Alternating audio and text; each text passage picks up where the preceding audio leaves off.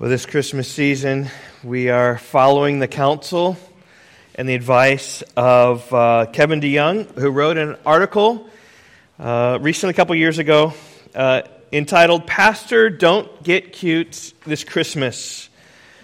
And in the article, Kevin DeYoung basically encourages pastors not to seek some novelty slant on Christmas, but simply preach the same truths again. They're worthy to be heard again. And so that's really what we're seeking to do this Christmas season. I'm simply telling the story of Christmas from each of the Gospels. Two weeks ago, we looked at Christmas in Matthew. When we looked at Matthew chapter 1, and we saw that Christmas began with the genealogy, going from Abraham through David up to Jesus, the son of David. And we saw there the humanity of Jesus through the genealogy.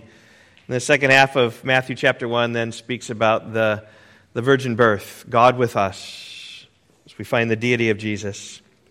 Last week we looked at Christmas in John, where we saw Jesus existing before time began, then stepping into time as the Word became flesh and dwelt among us. And this morning we are Christmas in Luke. And actually, we won't get to the Christmas moment until this evening as we look at Luke chapter 2. But this morning we're going to be looking at Luke chapter 1. Now, one of the things that struck me as we've looked at these, these gospel accounts is how different they tell the story of Jesus, particularly how they, they begin differently. It's not that they are a different story, but there are different ways to tell the, the same story of Jesus and his glory, of Jesus and his love. Matthew tells a story of Jesus with lots of scripture references to the Old Testament, showing that, that Jesus fulfilled all these because he's writing to the Jews who trusted in the authority of Scripture. That's why it's important for Matthew to begin with the genealogy to show that Jesus was indeed the fulfillment of the Scriptures. Mark, on the other hand, tells a story quickly, getting to the point. In almost half the time of Matthew, a key word in the Gospel of Mark is immediately. Right? When it comes to the Christmas story, Mark even just ignores it altogether. Just begins with the preaching of John the Baptist. Luke, the doctor, is a historian. He tells a story with historical accuracy, taking great pains to get the details correct. Luke's gospel is longer than all of the others because he wrote with a, an aim to get it exactly right. John takes an altogether different approach from the first three. The first three gospels are called synoptic gospels syn with optic to see. They see things sort of the same way. But John sees things totally differently.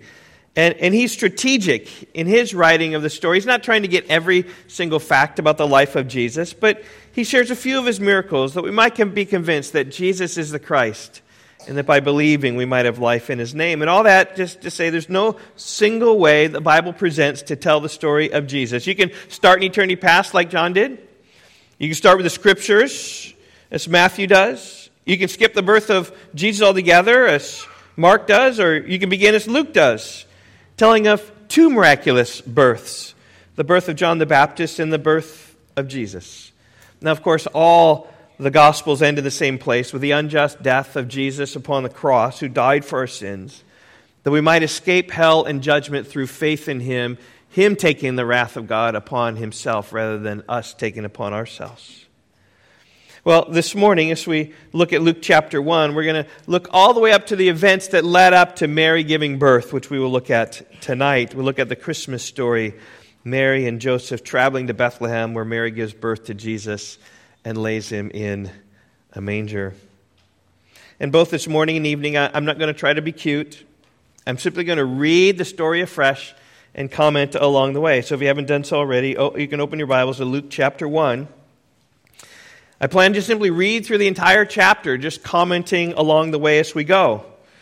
It'll take some time. If you look in Luke chapter 1, we've got 80 verses. We'll just kind of move right along. And simply what I'm going to do is, is just read it. I want you to hear it afresh, and we'll explain as we go the simple story of Christmas. First four verses of, of the chapter, really introduction to the book. Luke begins Inasmuch as many have undertaken to compile a narrative of the things that have been accomplished among us, just as those who from the beginning were eyewitnesses and ministers of the word have delivered them to us. It seemed good to me also, having followed all things closely for some time past, to write an orderly account for you, most excellent Theophilus, that you may have certainty concerning the things that you have been taught. That's one sentence. It's a very nicely crafted sentence, but all basically to say that, that what Luke is writing to Theophilus is true. And Theophilus, I, I want you to know the exact truth of what has been taught. And so please know, church family, I think a great application here, verses 1 through 4, is that what we read this morning really happened. In Luke's narrative, that's the point, is to convince us of the realities of Christmas. Right? This is no science fiction story of someone's imagination. That's the greatest story as it is, could be, could pass as that. No, this is genuine history. Well, after Luke's introduction, he gets right in the story of the birth of John the Baptist, more than a year before the birth of Jesus. And now, by way of outline this morning, I simply want to trace out the major characters in this story. And so the first one we see is Zechariah. He's in verses 5 through 25. This is where Luke begins the Christmas story with an old priest named Zechariah. We're introduced to this priest in verse 5. In the days of Herod, king of Judea, there was a priest named Zechariah of the division of Abijah. And he had a wife from the daughters of Aaron, and her name was Elizabeth. And they were both righteous before God, walking blamelessly in all the commandments and statutes of the Lord. But they had no child because Elizabeth was barren, and both were advanced in years. Here we're told that Zechariah and his wife Elizabeth were righteous people. They walked blamelessly before the Lord. They, they followed the, the ways of the Old Testament. We're told here that Elizabeth was barren, that she was advanced in years, obviously beyond the age of childbearing. And that all sets up the surprise, which comes in verse 8. Now, while Zacharias was serving as a priest before God when his division was on duty, according to the custom of the priesthood, he was chosen by lot to enter the temple of the Lord and burn incense. And the whole multitude of the people were praying outside at the hour of incense. On this occasion, Zechariah had been chosen by Lot to go in and perform the, the priestly duties of entering the temple, right, beyond the veil, and, and burning incense on behalf of the people. He was a priest, right? That's what priests do. Priests go in and they beseech God on their behalf. Different, by the way, than pastors. Priests try to bring people to God, pastors point people to God. And here was Zechariah in the temple, people outside praying. And Zechariah was expecting to be alone in that sacred place and lighting a, a match just like Darren wrote, lit here and, and lighting these, these candles, this incense, to, to get it going on the altar of incense, which stood before the Holy of Holies. He was in that place, expecting himself to be all alone. And then he had a visitor. Verse 11. There appeared to him an angel of the Lord standing on the right side of the altar. And Zechariah was troubled when he saw him, and fear fell upon him. Now, fear could have come from surprise. You know, when kids hide behind the door and surprise your parents, and say, Surprise, boo! You're like, Whoa! And he wasn't expecting this angel. All of a sudden, this angel appeared to him. But there was also probably another fear of an angel. Like, you encounter an angel, and typically fear comes upon you. Verse 13, the angel says, Do not be afraid, Zechariah. For your prayer has been heard, and your wife Elizabeth will bear you a son, and you shall call his name John. what a strange message the angel brought. Like, of two old people, long bef- beyond the time of, of child rearing, to expect a child, and not just any child, but a great child. Look at how the angel continued on in verse 14 to describe this child. And you will have joy and gladness, and many will rejoice at his birth. For he will be great before the Lord. And he must not drink wine or strong drink, and he will be filled with the Holy Spirit, even from his mother's womb. And he will turn many of the children of Israel to the Lord their God, and he will go before him in the spirit and power of Elijah, to turn the heart to the fathers to the children, and the disobedient to the wisdom of the just, and to make ready for the Lord a people prepared. This child was to be great. This child was to be one to prepare the way for Messiah to come.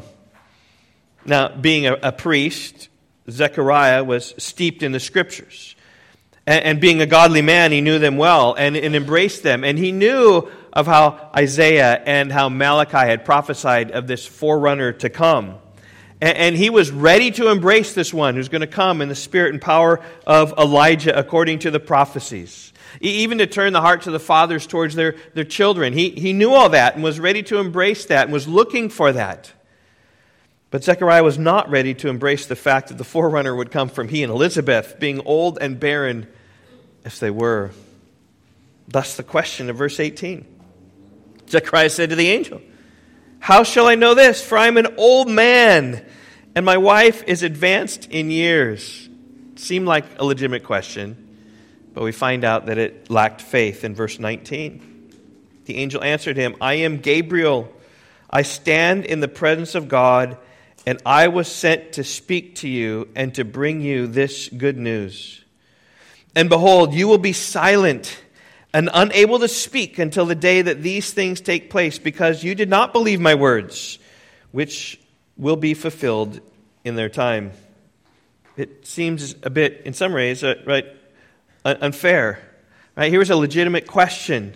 Yet God calls us to believe. He won't tolerate our unbelief. As evidence of this, that this would come to pass, Zechariah was struck dumb, unable to speak until the day that John was born. Just say, You don't believe? Let, let me show you a sign. You'll believe. Well, verse 21 takes us now outside the temple. And the people were waiting for Zechariah, and they were wondering at his delay in the temple. The, the people outside, right, they're praying for Zechariah like they, they did whenever the altar of incense was, was lit there. And they knew how long the other priests had taken in their, in their time, and they kind of calculated okay, he's going to come in there and he's going to start the match, he's going to light the, the incense, and maybe had some problems a little bit like we always have with the kids. Right? That's what makes it great, Darren, right? we try, we get them lit, we try to, so maybe there was some problem, and, and they, were, they were a bit concerned with the delay. And then verse 22 tells what happened when Zechariah came out of the temple. And when he came out, he was unable to speak to them, and they realized that he had seen a vision in the temple. And he kept making signs to them and remained mute. So the fact he couldn't speak, he, he could still communicate. He just couldn't speak. But can you imagine the scene, right? The priest enters the temple, he's delayed, and he comes out unable to speak. Zechariah at this point is playing charades. He's going,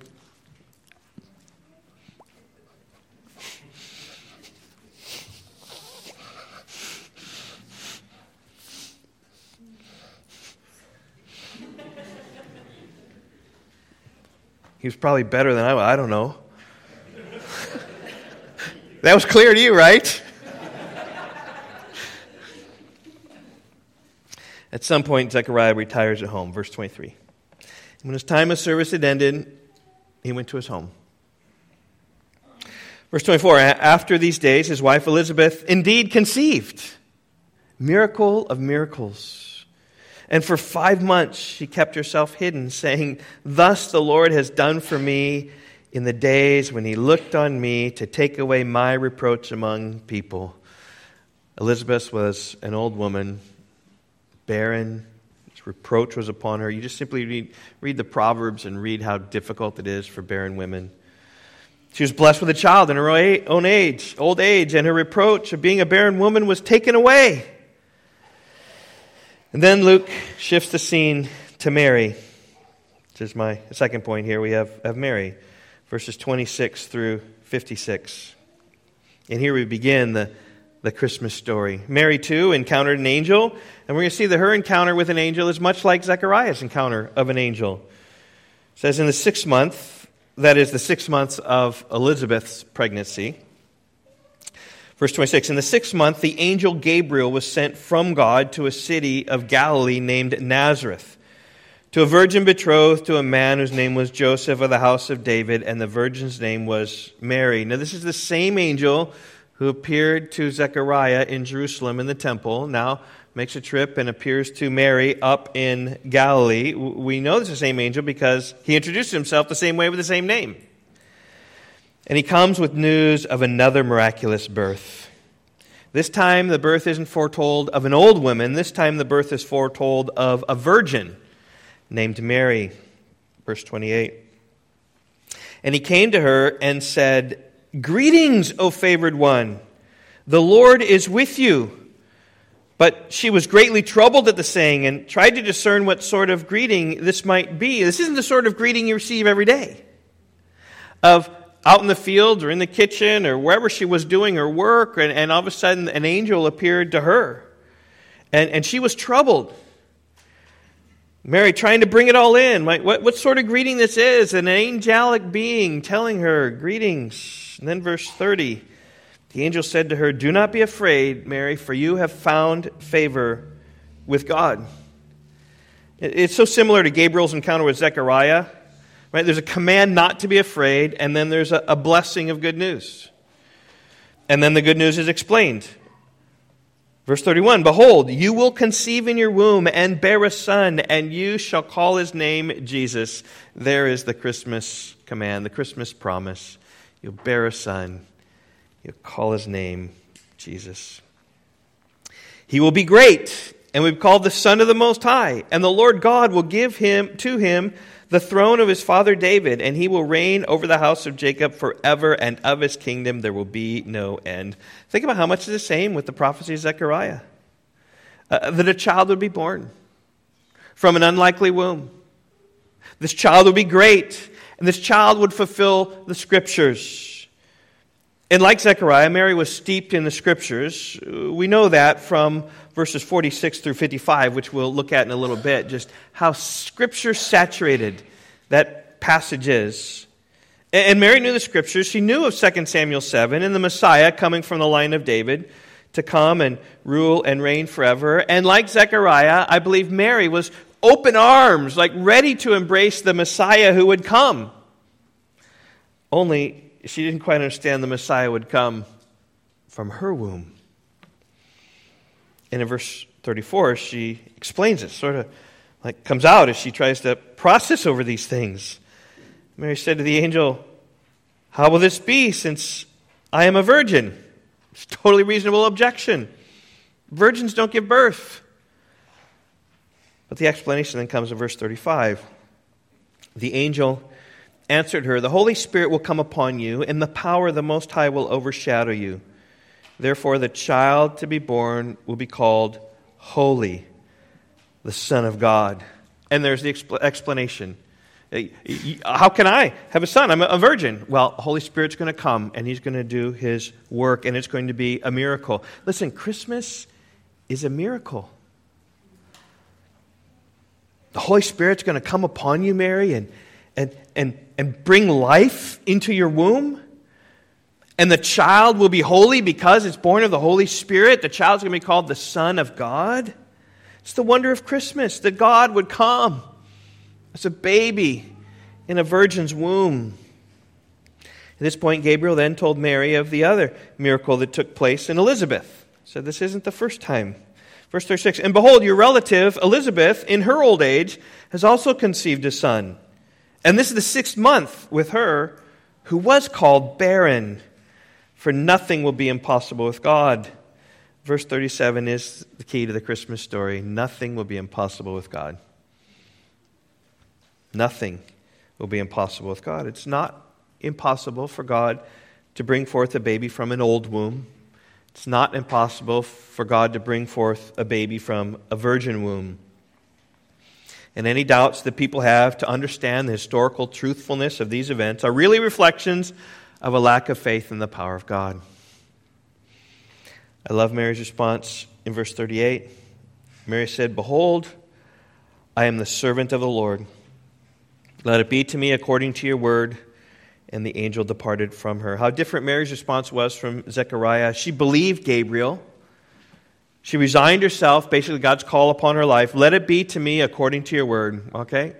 That's what you've called me. I will take it. And then we see the road trip, verse 39. In those days, Mary arose and went with haste to the hill country, to a town in Judah, and she entered the house of Zechariah and greeted Elizabeth. And when Elizabeth heard the greeting of Mary, the baby leaped in her womb. Gabriel told Mary about Elizabeth and this encounter, and so she, she makes haste and she goes there quickly. And then these two miracle babies have their first encounter. John, the baby in Elizabeth's womb, sensed the arrival of Mary, who was pregnant with Jesus and John leaped in her womb. Now, by this time, six months, you can feel the baby moving and perhaps kicking, but somehow this kick was different. This was more of a, a leap than a, a mere kick. Right? Certainly, this right ties us back to the promise of verse 15 that this, this baby would be filled with the Holy Spirit even from his mother's womb. Here it is, right? Filled the Spirit, leaping, a discerning somehow the, the coming of Jesus. And Elizabeth then instantly recognized the significance of this occasion by extending a blessing to Mary and a blessing to Jesus. Verse 41 And Elizabeth was filled with the Holy Spirit, and she exclaimed with a loud cry, Blessed are you among women, and blessed is the fruit of your womb. Indeed, there's a sense where Mary is blessed among all women, for she experienced something that no other woman on all the planet has ever or ever will experience giving birth to God. Indeed, Jesus was blessed of God. You simply need to rest, read the rest of the Gospel of Luke to see God's hand of blessing upon his life. And then in verse 43, Elizabeth continued in amazement at the working of God. And why is this granted to me that the mother of my Lord should come to me? Elizabeth was presumably somewhere around the Judean area, somewhere around Jerusalem, and Mary had come from Nazareth to, to visit her. And Elizabeth here, this baby in Mary's womb. Here, Elizabeth here, right? Seeing the, the baby in Mary's womb potentially as the, the Messiah, she recognized that. But even more than that, she recognized this, this baby that was just conceived, perhaps, as not only a, a baby, but as God in the flesh, calling this baby my Lord. Why is it granted to me? The mother of my Lord should come to me. It's the reality of Christmas that, that the Lord of glory came in to dwell with us as a baby. God became flesh to dwell among us, and that's what Elizabeth recognizes. This is the sovereign Lord who's come into your womb. And verse 44, she explains and gives yet another blessing to Mary. It says, verse 44 For behold, when the sound of your greeting came to my ears, the baby in my womb leaped for joy. And blessed is she who believed that there would be fulfillment of what was spoken to her from the Lord. And indeed, Mary was a blessed woman. That the fulfillment of the Old Testament scriptures of the coming Messiah would come through her womb. That she would have the privilege of, of living with the Son of God in her own house, talking with Him, learning from Him. What a blessed thing it is that she would bless because she believed that there would be a fulfillment. Yes, she, she accepted and believed where Zechariah doubted. And, and what comes next is, a, is a, one of the most beautiful prayers in all the Bible. The prayer is so significant that it has a name. This section has been called the Magnificat coming from verse 46. And Mary said, My soul magnifies the Lord. It magnificat. It makes God magnificent, if you will. Just the word from the Latin, magnificat. And Mary begins with praise to God. Here's the first theme of, of her, of her uh, psalm here, if you will, her praise. Mary said, My soul magnifies the Lord. My spirit rejoices in God, my Savior. This is Hebrew poetry at its finest, not based on rhyme and meter, but upon parallelism. Hebrew poetry says one thing in one line, and then it says the same thing, maybe in a little different way, that contrasts it. They're oftentimes similes and, and, and, and, and same words meaning the same thing. What are same, same thing words? What are they called? Synonyms. All right, there you go. Synonyms, different ways, filling out the picture, if you will. And that's what Mary's doing. My soul magnifies the Lord. My spirit rejoices in God.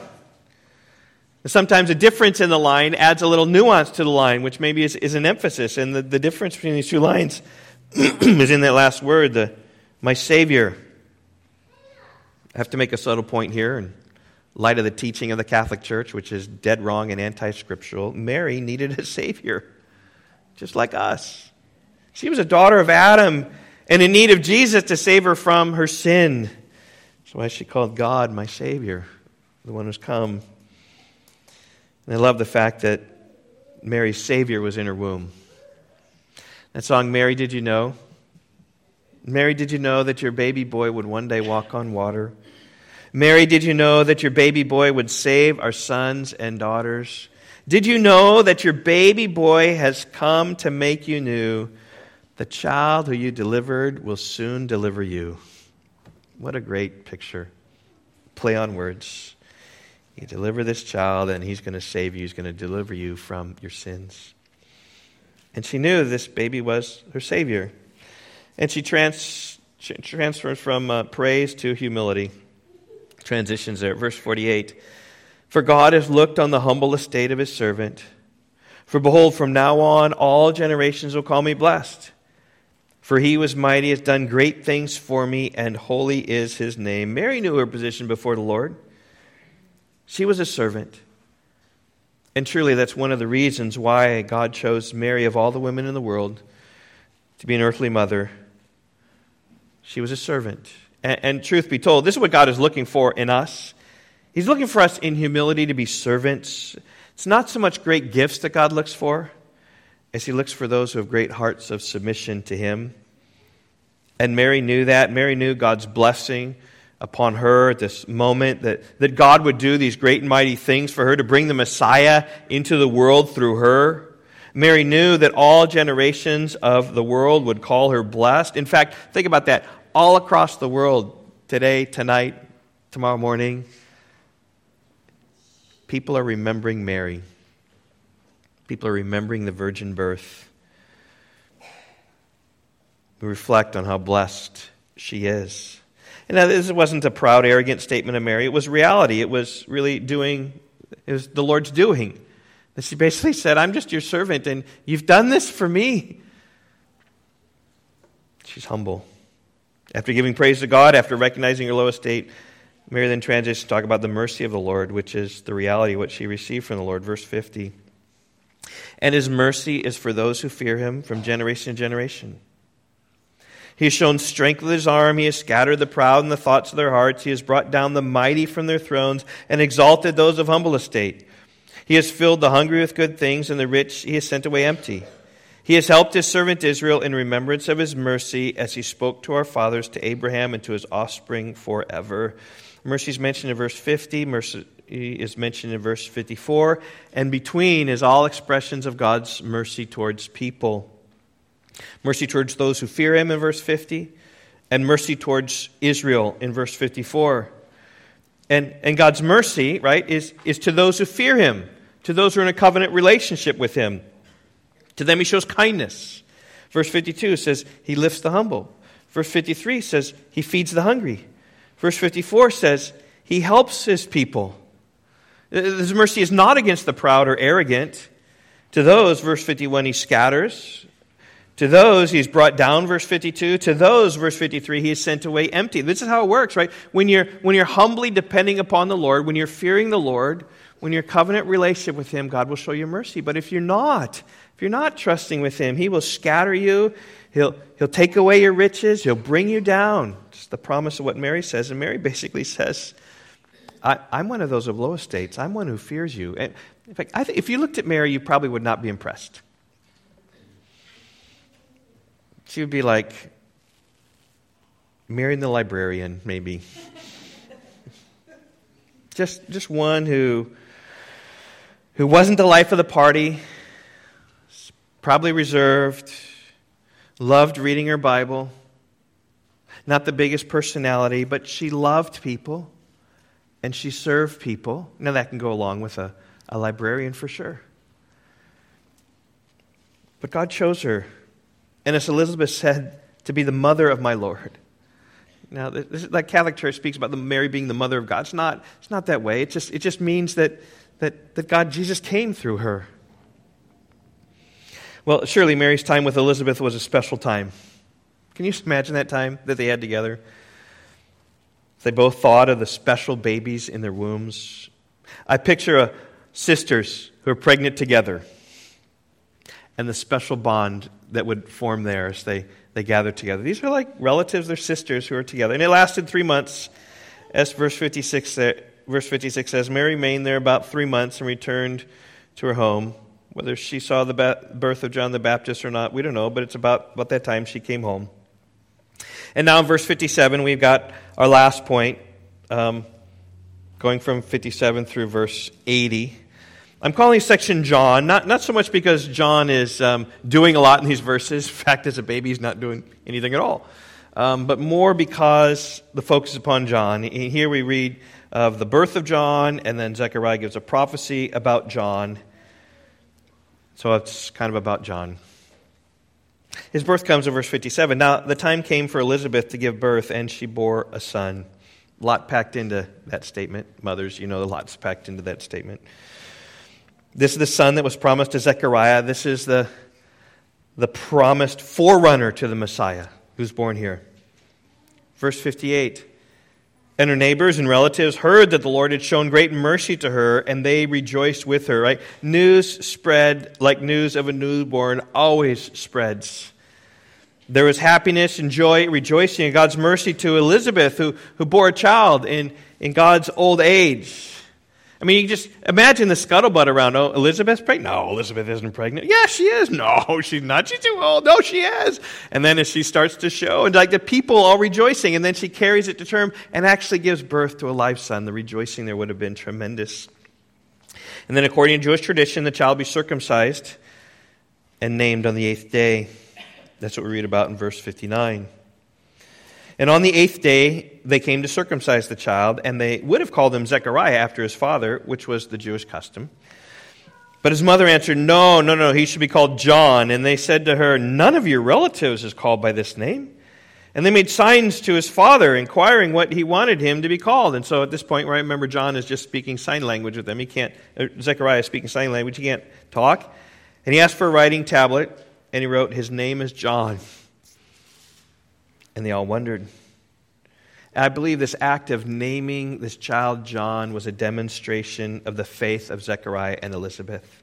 You can see the resistance from the people then and, and now. We name people for relatives. But there, Zechariah and Elizabeth had no relative named John, but they insisted. And Gabriel's word from verse 20 was fulfilled. They'd be unable to speak until the day that these things take place because he did not believe. And he believed. His name is John. I believe what you said, Gabriel. And verse 64 says, Immediately his mouth was opened and his tongue loosened, and he spoke, blessing God.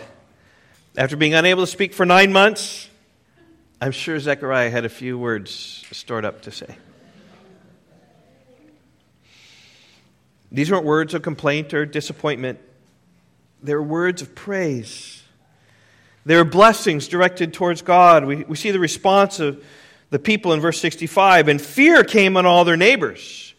Like seeing him all of a sudden now speak. And, and certainly, right, things had, had gotten around, and Zechariah had communicated about his time in the temple. He couldn't talk, means he, he couldn't communicate. It didn't mean that he couldn't communicate. He may have taken some time. He had to write a lot of things down, but he, he eventually surely wrote it out. And as the, the people knew that, verse 65, the fear came on all their neighbors. And all these things were talked about through all the hill country of Judea. Could this be the forerunner? Is this the one coming before the Messiah? And, and that buzz went out. And all who heard him laid up in their hearts, saying, What then will this child be? For the hand of the Lord is, is with him. These neighbors knew the extraordinary circumstance of this old woman. And then Zechariah did communicate just his experience with the angel and the reason why he was mute. And he communicated about how this angel appeared to him and how this angel told them that this child would be great. And how this angel said that he would be filled with the Holy Spirit, even from his mother's womb, and how he would come in the spirit and power of Elijah, and how he would turn many of the children of Israel to the Lord their God, and how there would be revival in the land. And we could speak instantly after naming him John, like, is it true? Is it true? Really think about it. The people marveled. Just we read this Christmas story. I want you to catch the marveling of that. Now, we're at some regard disadvantage because we know the end of the story. Maybe that's an advantage for us, but it's a disadvantage. We're trying to engage ourselves in there, just the, just the anticipation of what would come forth.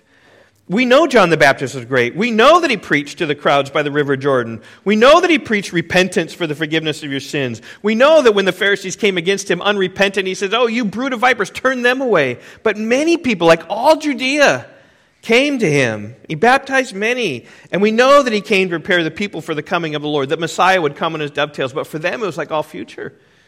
Could this really happen? Is it, is it no? All they could do is marvel and wait sad for me to think even maybe some of these neighbors who were waiting died because it wasn't for another 30 years that these things would see their complete fulfillment. But we've seen it fulfilled in Jesus. And then the final scene, chapter 1, is the prophecy of Zechariah. Verse 67 says this, and his father Zechariah was filled with the Holy Spirit and prophesied, saying, I mean, this, this is what Scripture is, right? Men moved by the Holy Spirit spoke from God. This is words from the Lord. Zechariah prophesies basically about two things. He prophesies about Jesus, and then he prophesies about John.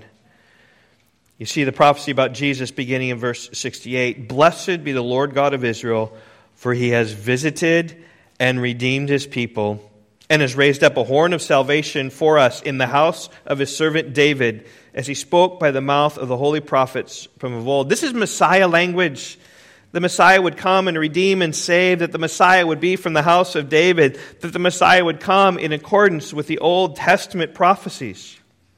And what's amazing here is that Zechariah speaks as if it's past tense, as if these things already happened, as if he sees no doubt that these things will occur. He has visited and redeemed his people. But Jesus hasn't even been born at this point such as how prophecy works, oftentimes looking past what is in the future. Isaiah 53. Surely he has carried our sorrows, borne our iniquities, past tense. It doesn't say he will be this, it says that he was like this. All of us, like sheep, have gone astray, but the Lord has laid on him the iniquity of us all. Past tense prophecy is how it works. And they did come true in the life of Jesus. Jesus was the visitation from God. He did redeem. He visited us by coming in the flesh. He redeemed us by dying on the cross for our sins. That's why the celebration of Christmas time is so great, because Jesus came to bring us salvation. Zechariah continues in verse 71 that we should be saved from our enemies and from the hand of all who hate us to show the mercy promised to our fathers and to remember his holy covenant, the oath that he swore to our father Abraham to grant us. God promised to Abraham that from his seed would be a, great nation that he would bless. Remember that? Genesis chapter 12. I'll bless you and make your name great so that you will be a blessing. And I'll bless those who bless you. And him who dishonors you, I will curse. And in you, all the families of the earth shall be blessed. It's promised to Abraham and to his descendants. Promised salvation from his enemies by his mercy because they were the people of God. And, and our response comes in verse 74 that we, being delivered from the hands of our enemies, might serve him without fear in holiness and righteousness before him all of our days. This is the result of the Christmas season. This, this is the result of the Messiah coming. This is the result of Jesus as he comes and saves us so that we serve the Lord without fear in holiness and in righteousness before him all of our days. Is that where it finds you this holiday season? Serving the Lord without fear? There's many things to be fearful about future and health and finances, concerns, relationships, conflict, right? We serve the Lord without fear and holiness and right, right, doing the right thing, serving the Lord just like Zechariah and Elizabeth did, trusting Him all of your days. One of the things I often pray for my kids is they would love and serve God with all their hearts for all their lives, right? How many times you heard me say that? A lot. all their hearts, all their lives. It's kind of how I pray. I've prayed that for many of you as well. It's where Zechariah's prophecy leads us this Christmas season to a righteous and holy life. It's where Jesus leads us. And then Zechariah finishes his prophecy by talking about his own child, John. So he comes now to John, verse 76. You can see, and you, child.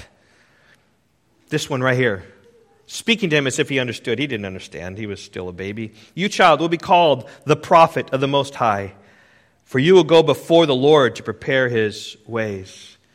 And this came true in, in John's life. He was called a prophet, and he went before the Lord to prepare his way. You, you can turn over to Luke chapter 3 and verse 4. John the Baptist was the one written in the words of Isaiah the prophet. The voice of one crying in the wilderness, Prepare the way of the Lord, make his paths straight. And John prepared the way for the Lord by calling Israel to repentance. And it's often the case when God moves in the, the lives of his people, right? There's this connection. People turn from their sin and they were following after John and they were, were being baptized by him. And John said, Yes, you're being baptized. That's wonderful, a symbol of your, your forgiveness of sins. But look to him, the Lamb of God who takes away the sin of the world. John was a preacher, and he was there, and he was prophet of the Most High, who prepared the ways of the Lord. And in preparing the way, right, it's to give knowledge of salvation to his people in the forgiveness of sins, telling them and directing them about where and how their sins can be forgiven. It all comes about because of the tender mercy of our God, whereby the sunrise shall visit us from on high, to give light to those who sit in darkness in the shadow of death and to guide our feet into the path of peace. It's the tender mercy of God that gave us John the Baptist. It's the tender mercy of God that gave us Jesus. And the sunrise imagery comes from Malachi chapter 4 and verse 2. This giving light to those who sit in darkness is Isaiah chapter 9. Like scripture saturated, seeing the fulfillment of the Messiah in John, preparing the way. It's the Christmas story. And then we read just quickly of John in verse 80. And the child grew and became strong in spirit. He was in the wilderness until the day of his public appearance to Israel, which comes then in chapter 3, which you can read about. But the stage is set for the birth of Christ as it comes in Luke chapter 2, which we'll celebrate this evening at 4 p.m. We'll see you tonight. Let's pray. Lord, I, I have not tried to be cute this morning at all just tried to take your word and, and talk our way through it and to explain things and bring out observations from your word. I pray it would stir us afresh. Seeing the first of two miraculous births here the, the birth of John the Baptist and the foretelling of the birth of Jesus.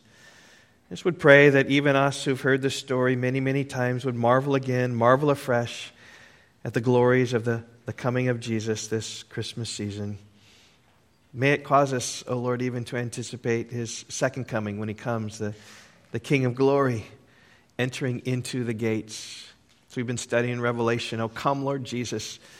Give us a heart this Advent season to see your first coming as a prelude to your second coming, which will be so different. The, the Lamb will come like a lion and will save us and rescue us literally from our enemies. We look forward to that day, oh God and would pray that you would keep us and that tonight would be a time of, of great worship to you, celebration, wonder, and awe as we consider the actual birth of Jesus, in whose name we pray. Amen.